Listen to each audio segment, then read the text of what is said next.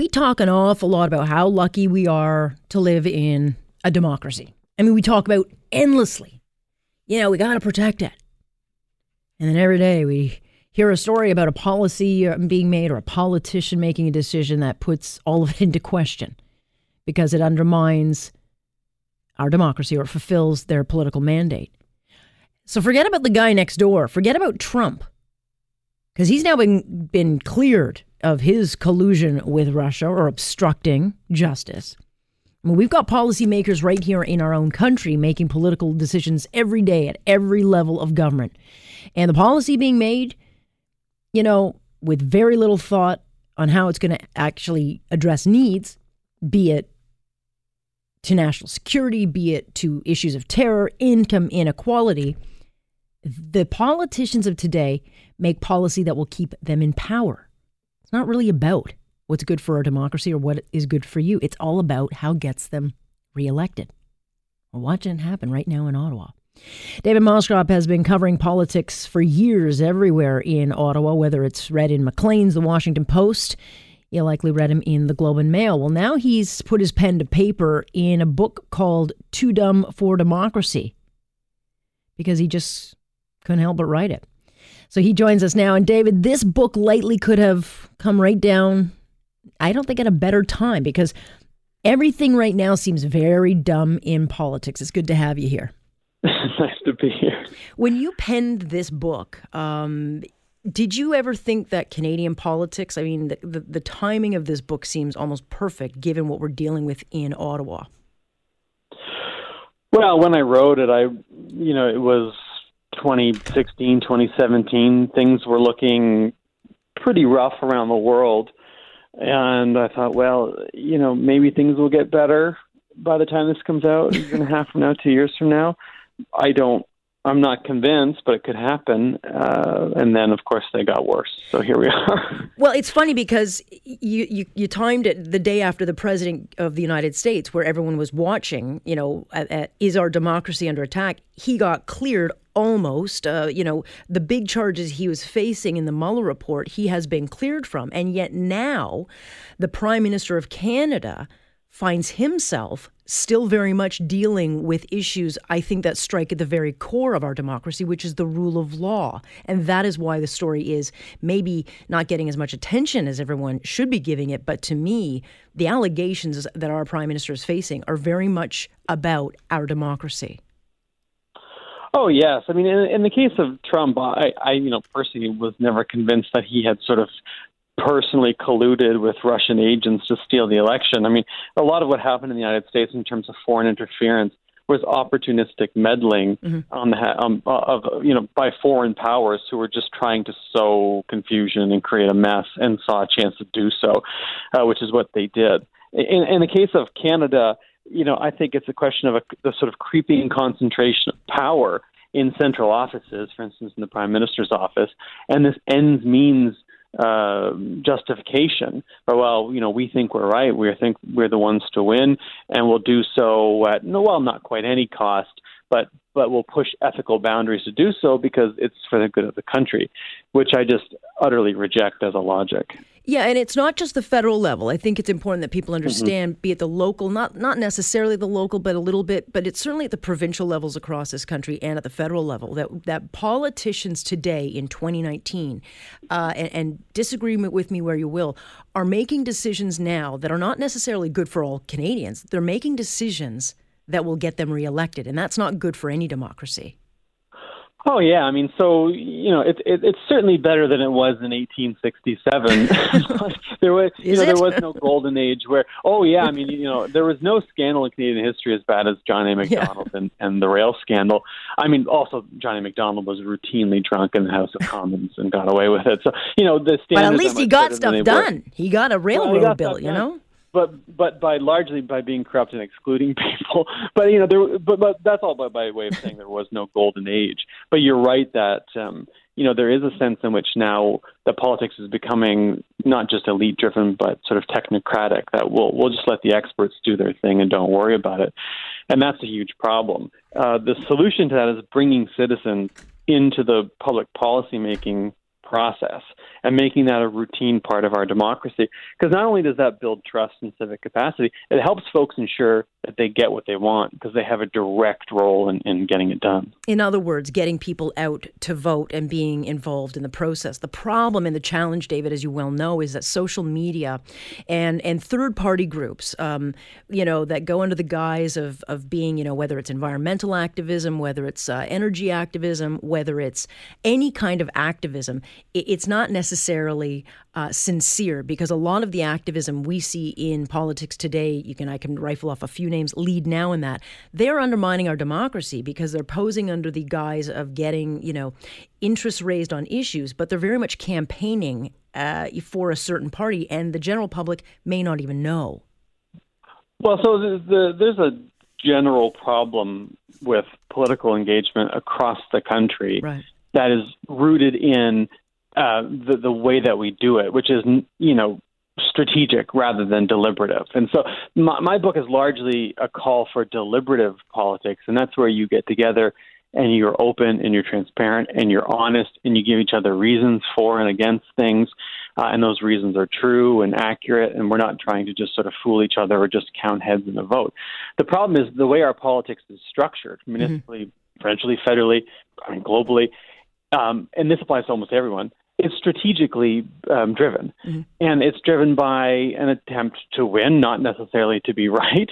Uh, you might think you're right, but you're not trying to convince anyone. You're trying to mobilize, and so that's the broader problem: is that we've locked our politics into this sort of strategic ends means rationality.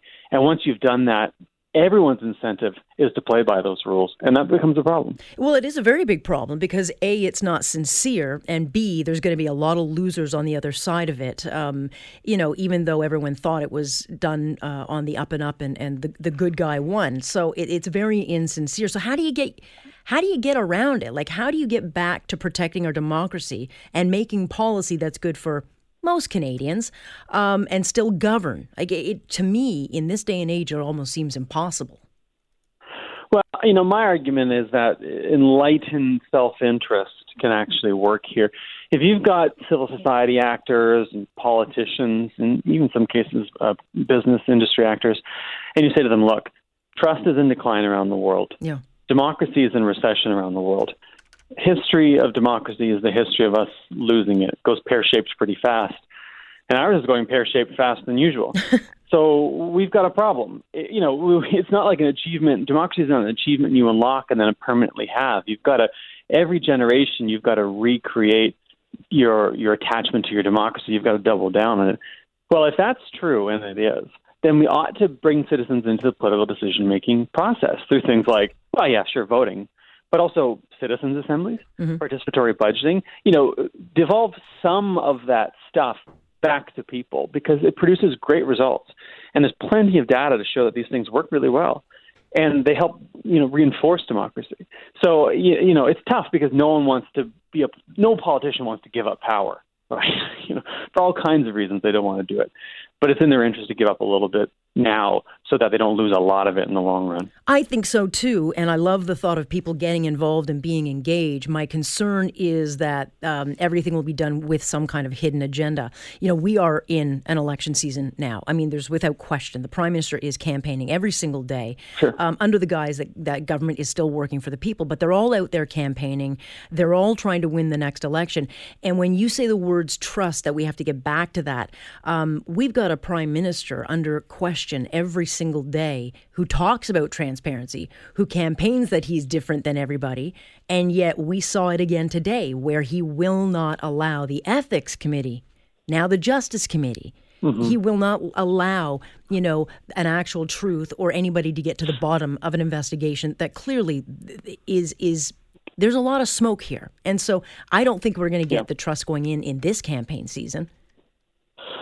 Well, this goes back to the point I was making earlier. I mean, I agree that it's, it's very, very difficult to get politicians to think that way because they want to win and the system incentivizes them to behave strategically. That applies pretty much to everyone. Um, the point you raised about the Ethics Committee and the Justice Committee is pretty critical. And, and I think that's a slightly different problem, but still a big one. And that's that Parliament doesn't have the, the tools it needs to hold the government to account. Mm-hmm Um, right. That includes, you know, both government side members of parliament, but then, of course, opposition side yeah. members of parliament.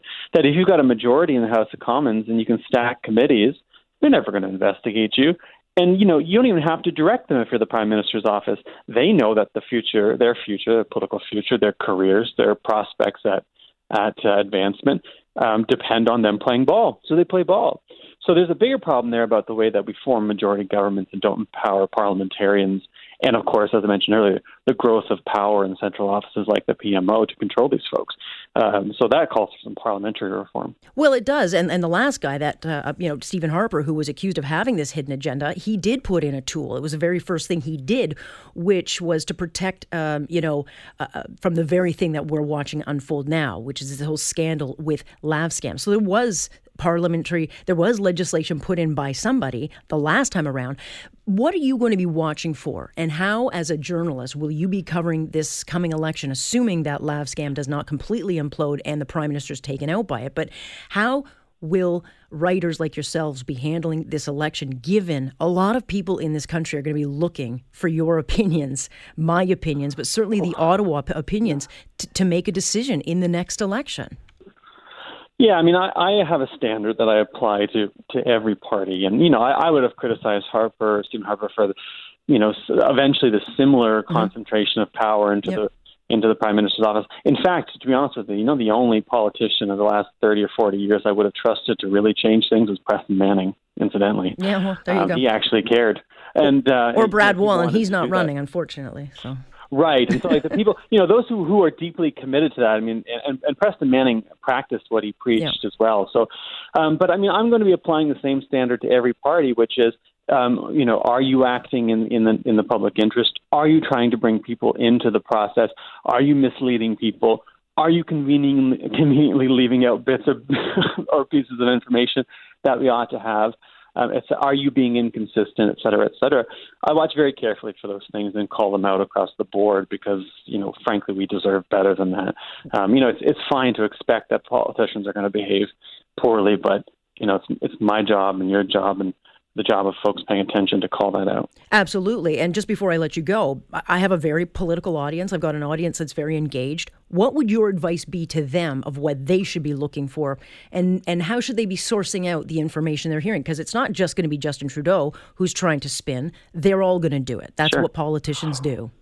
Yeah, I mean, I, I would say um, challenge yourself to have a, a series of, of, of sources that you trust but that that are that disagree with one another. You you want to create a little bit of tension there rather than nodding your head all the time. That applies to the left, the right, the center, applies to everyone.